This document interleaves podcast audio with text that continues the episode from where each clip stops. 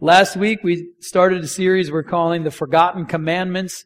Uh, of course, most of this stuff I'm sure you've heard before, but we have to make it sound interesting. So, the Forgotten Commandments. And uh, last week we began talking about fearing God, how it's important.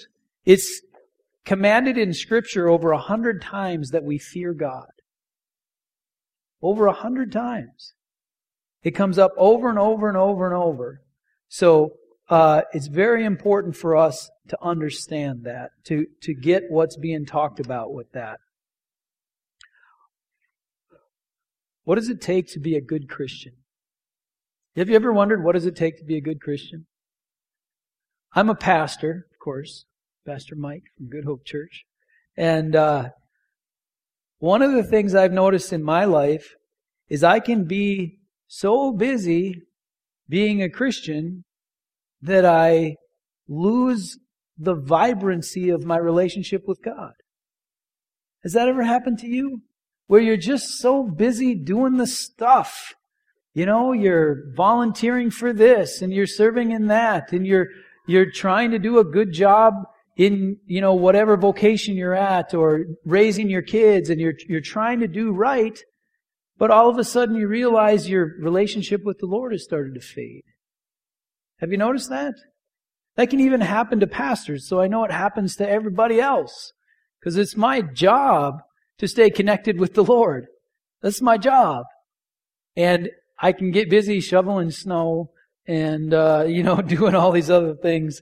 Uh, and so what we want to do is make sure that we don't get so busy that we lose the vibrancy of our relationship with the Lord. Um, so this forgotten commandment stuff has to do with our relationship with the Lord. Uh, at least this part of it last week. Again, fear the Lord. It's in there over and over and over. Um, but we have we have fun at church, right? It's true. We have fun at church. We uh, we have lots of fun at church. And at the same time though, we're supposed to fear the Lord. How does that go together? How does that work? Well, let's look at uh, 1 John 4, 16 through 19. It's our relationship with the Lord should start with the fear of the Lord. Um, and the fear of the Lord is associated with lots of blessings and lots of wonderful things, but it turns to love. It turns to something else. And so, um, 1 John chapter 4, and so we know and rely on the love God has for us. God is love. Whoever lives in love lives in God and God in him. In this way, love is made complete among us so that we will have confidence on the day of judgment because in this world we are like him. There is no fear in love, but perfect love drives out fear because fear has to do with punishment. So there was fear associated with punishment from God, but the perfect love of God pushes that out. The one who fears is not made perfect in love. We love because he first loved us. So we know that God loves us and so that perfect love pushes out fear. How many people are concerned that if they cry out to the Lord for the forgiveness of their sins by the blood of Jesus, that they actually won't get forgiven and they will still be judged? I am firmly convinced if we ask for forgiveness and cite the blood of the Lamb, that we will be forgiven. Because He loved us. And He paid the price for us to be forgiven. So we don't need to be afraid of judgment. Those who fear the Lord have nothing to fear. Because perfect love casts out fear. And we don't need to live in fear anymore. But if we never have the fear of God in our hearts, I think that the relationship we have with Him can become kind of superficial. You know, we need to take very seriously who God is. And in, I mean, if we show up at church with Hawaiian shirts, you can get to think that maybe we don't take seriously who God is. But we very much take seriously who God is. The Alpha and the Omega, the beginning and the end, the God of the universe, the creator of all things.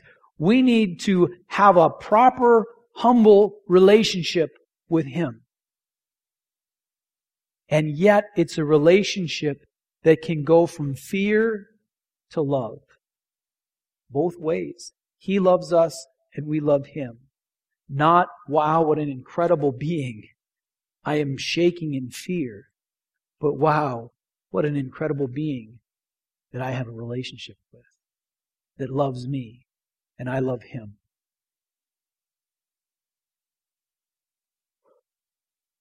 So we make the transition to loving God. This is part of being good at being a Christian. What did Jesus say is the greatest commandment? Let's look at Mark chapter 12, 29 through 31. The greatest commandment. The most important one, answered Jesus, is this. Hear, O Israel, the Lord our God, the Lord is one. Love the Lord your God with all your heart and with all your soul and with all your mind and with all your strength. The second is this. Love your neighbor as yourself. There is no commandment greater than these. So, to get to love is the greatest thing. We want to go all the way to love. So as we go into this loving God, we still need to be highly motivated to please Him. You know, it's a lot easier to be motivated by fear than it is to be motivated by love. If we think God is going to drop a, you know, hailstones on us the size of basketballs if we don't pray for an hour on Monday, how many people are going to pray for an hour on Monday? I'm pretty sure everybody would. You could find an hour to pray if you were going to be destroyed if you didn't. But knowing there's a God that loves you, that wants to have relationship with you, doesn't necessarily motivate us to pray for an hour on Monday. So even though God is love, and to love God and be loved by God is the greatest commandment, we still need to be highly motivated to serve Him, to worship Him, to honor Him, to do what He wants us to do. We need to be highly motivated to please Him. We still need to be thankful and revere and worship God. Is our God a peer? Is God the Father our peer? No. I mean, we talk about, you know, I'm a friend of God and personal relationship and all this stuff, but there's a hierarchy. We're not even with God. We're, you know, He holds all the cards. we got, we got nothing but His love for us. We can't push Him around. He holds all the cards. There's a hierarchy there. So we still need to revere, be thankful, worship God. So here's the question we're going to work on today. How do we love God? How do we do that? What's the, you know, for me, I, Norwegian and Swedish and some German. Uh, love doesn't come easy. You know, like what are you supposed to do? I don't know. Somebody's got to explain this to me. You know, I can shovel. I can do that. Um, ah, this other relationship business is a little tricky. Uh, how do we love God? How many people have read the book that the, about the five love languages? Have you read that book? That is a super good book. It helped me Trinette out a lot because we had different love languages. Mine, of course, from how I grew up, was uh, works of service. So I would mow the lawn to show her I loved her. But she wanted to spend time together, and I'm just ignoring her mowing the lawn. She thinks, well, he, he doesn't care about me. He's out there mowing the lawn and leaving me be. And, and it was not communicating. It was missing. So we need to find out how do we love God. Let's look at the five love languages. I'm just going to list them. Words of affirmation. This is just from the book. Of course, there's lots of other stuff there too. Words of affirmation, acts of service, receiving gifts, quality time, and physical touch. I knew acts of service. I knew that one. She was into words of affirmation, receiving gifts, quality time.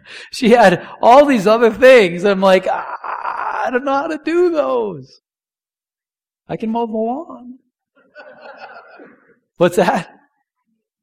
No, she's gotten a lot. She's dealt with, she's grown a lot.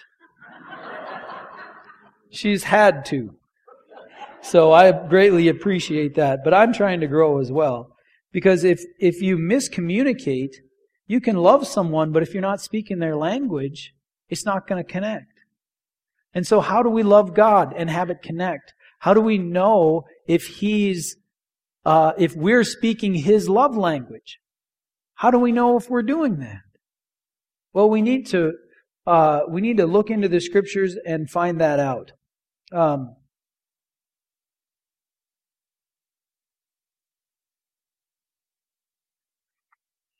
Let me give you an example first of speaking the wrong love language. Did you know that God wants us to have faith and walk by faith with Him? People can try to serve God through legalistic righteousness. And they're trying to do right by God, but they're speaking the wrong language. I always try to find the positives in stuff, and I appreciate the discipline of legalistic righteousness. I appreciate the intent of serving God. It's just that it goes awry. You, you miss the connection with God and it becomes about works instead of about relationship. And so that can be a wrong language. You know, uh, acts of service is, that's how I grew up with the expression of love was through you make them something to eat or you, you know, you, you do a, a chore or you help with a task. That was how you communicate love. That's how I grew up. And, you know, Trinette, they say, I love you to each other and they bring each other stuff and all these crazy things. Uh, it was difficult for me to get a grasp on how that all worked. So you can try acts of service with God, but He wants relationship. And if it slips into legalism, now we're speaking the wrong language and it can be all messed up. So how can we find out what God wants from us? How we can speak His love language? How can we do that? We're going to do that this morning by looking at the first four of the Ten Commandments. Why does God give us commands? Because He's a jerk and just wants to mess up our lives? Or is there something better behind that? You know, when we're young, we don't understand. Uh, when the kids were little, we lived on a very busy street. And the kids were little, you know. How they were pretty young when we moved there. I mean, like we're talking two years old and, and just a little batch, three of them all, and those little small kids. And so we're on a busy street. Well, the ball goes in the street periodically. If you were a kid, you know the ball goes in the street. Well, the kids needed to know if the ball goes in the street, you do not go after the ball. The ball's in the street. That's just the way it is. And they were too young for me to explain to them intellectually. Well, you see, we're on the edge of town and the cars coming from the north haven't slowed down yet. and you're little and they'll, I'm sure they'll try to swerve if they see you, but it's not worth the risk to go get your ball. Go get me. I'll make sure it's safe. I'll get the ball. Why did, and I enforced that rule rather strictly. You do not go on the street for any reason. And they started getting nervous about 10 feet away. You know, it's like, ah. Because I made, it was very clear. They will not go on the street. And so, why did I make that rule? Just because I didn't want them to have a ball? You know, like, but my ball's over there. Balls are good. I want it. You can't go get it.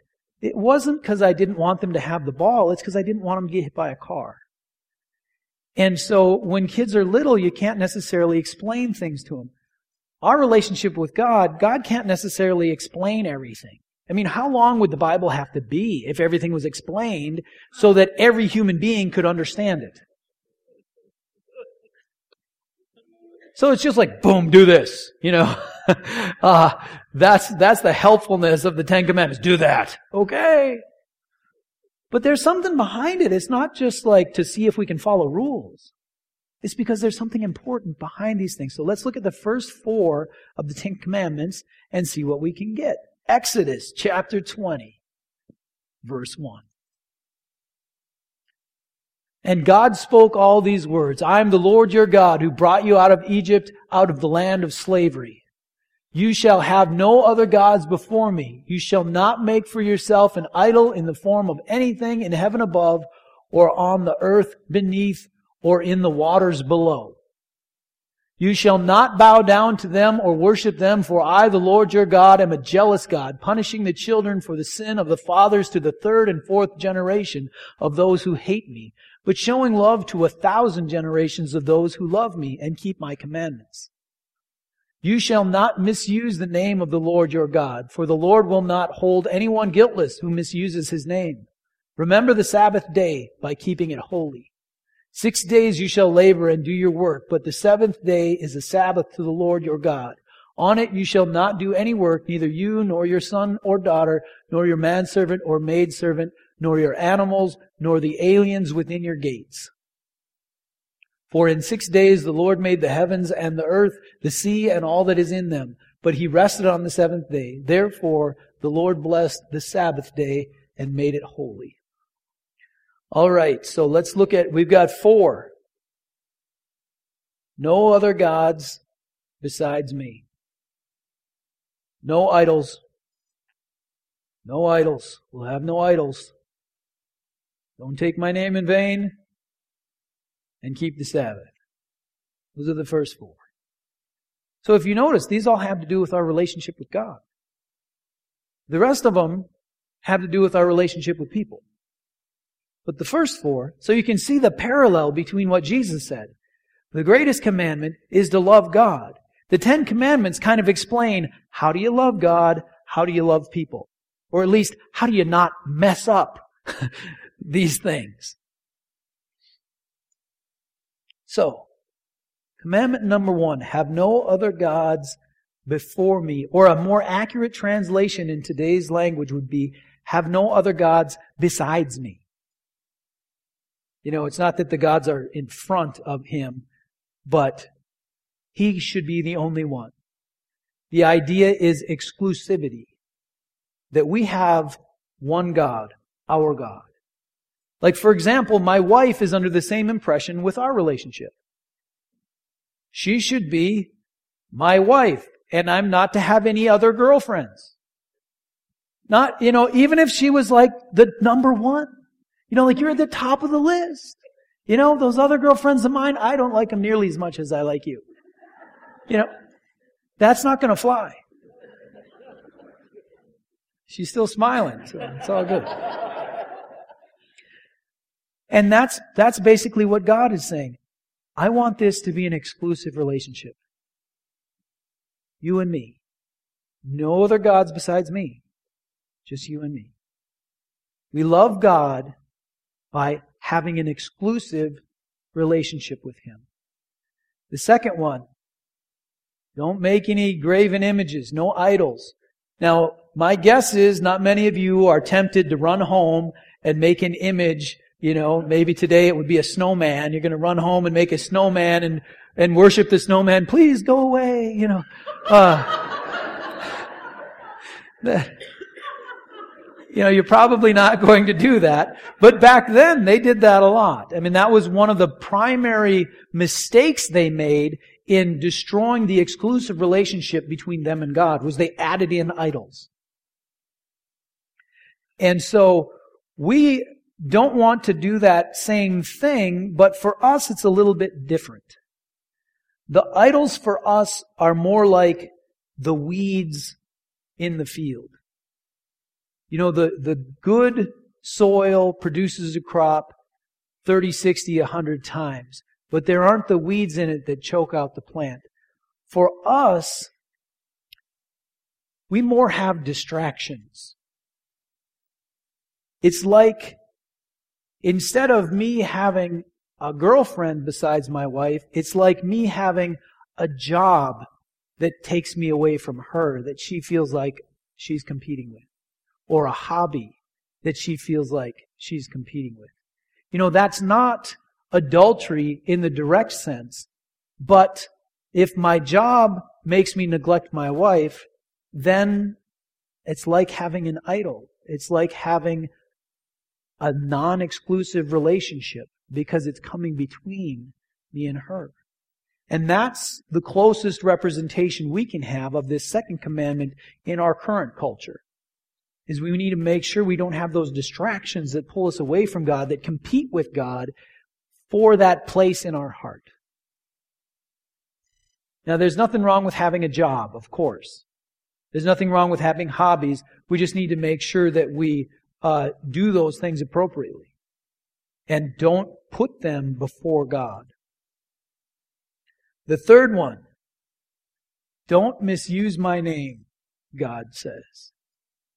The quickest way to explain what this one means is R E S P E C T. He wants respect. Don't misuse my name. This takes two forms. One is idle talk. You know, if God is important, we're not throwing that name around. We're not idly using the name of God. This is something where we, we are respectful, uh, where we are willing to reserve addressing God, talking about God to serious conversation, worshipful, respectful attitude. And the second one was people used to lie to each other and say, in the name of God, this is true. Or in the name of God, I will do this. And they were never planning to.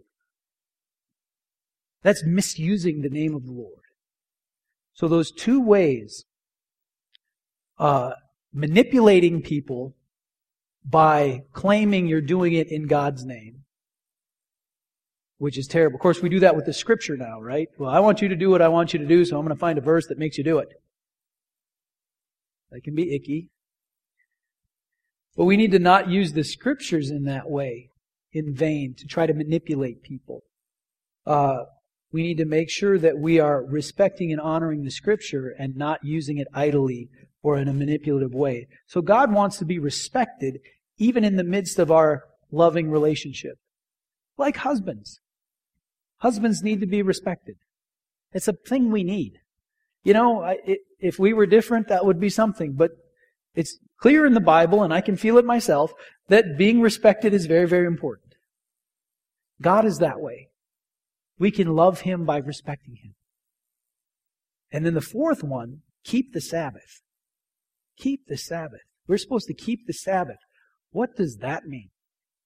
Does that mean in the, in the, when Jesus showed up in the New Testament, uh, they had all kinds of Sabbath rules. Like you're not supposed to work. So for, you could write up to three letters. They wanted to define these things. So like writing something down was working. So you could write up to three letters because maybe accidentally you make a mark in the sand and it's an I or something. You've worked! You know. Well, they, they decided, because they were, they were serious about keeping these rules. They said you could write up to three letters as long as they didn't form a word. That was the rule. And so they were very legalistic about that. This Sabbath thing can, we can hear it legalistically. But what does it mean? If we translate to it to me saying to the kids, don't you go on the street. If something happens, you come get me. They're like, oh, he's mean. Keep the Sabbath. Keep it holy. What does that mean? When I was talking to the kids, it was, I don't want you to get hit by a car. I love you. Keep the Sabbath. What does that mean? That means God wants to spend time with us. That's what keep the Sabbath means. It means, yeah, you're busy. You're busy, busy. Take six days, be busy. I need some time with you. Just give me a day. I want to spend the weekend with you. That's what keep the Sabbath means. Is that He wants to spend time with us.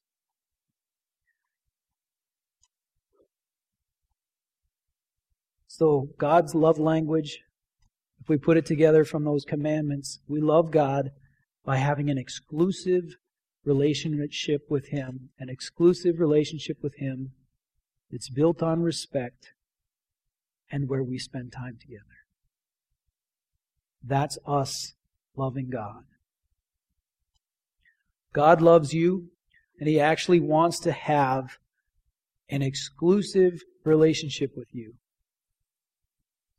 Sin wrecks that. It breaks it.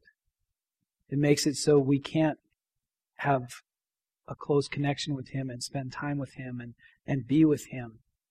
It wrecks that. But He wants that. So our Father in heaven sent Jesus to die on the cross to restore our relationship with Him. That whatever our sins, whatever our failures, whatever our evaluation of who we are, we would know that the ultimate price was paid for us so that we could have one God who we respect and love that we can spend time with, that we can truly connect with. We're going to close with prayer. So I want you guys to bow your heads. Jesus restores our relationship with the Father.